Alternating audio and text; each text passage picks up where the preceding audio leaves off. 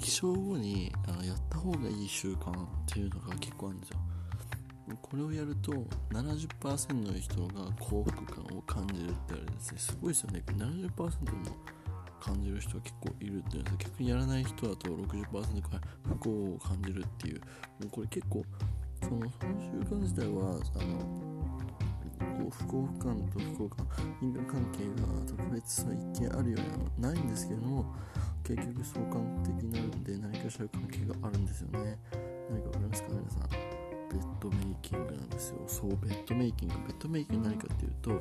えっ、ー、と要はベッドを畳んだりシーツをこうちゃんときれいにするっていうここれだけですね。これだけによってですね実際にですねあのそれをする人が70%幸福感じそうそれをしてない人が68%あの不幸を感不幸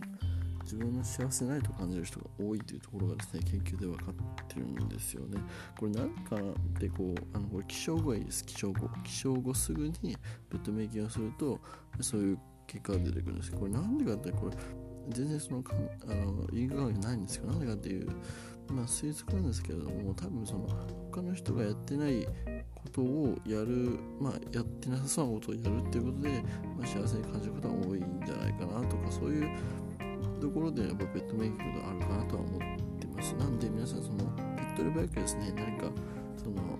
あの幸せを感じたいとか思ってる方は起床後すぐにペットメイキングをすると、幸せに感じる確率が70%上がるので皆さんやってみてください。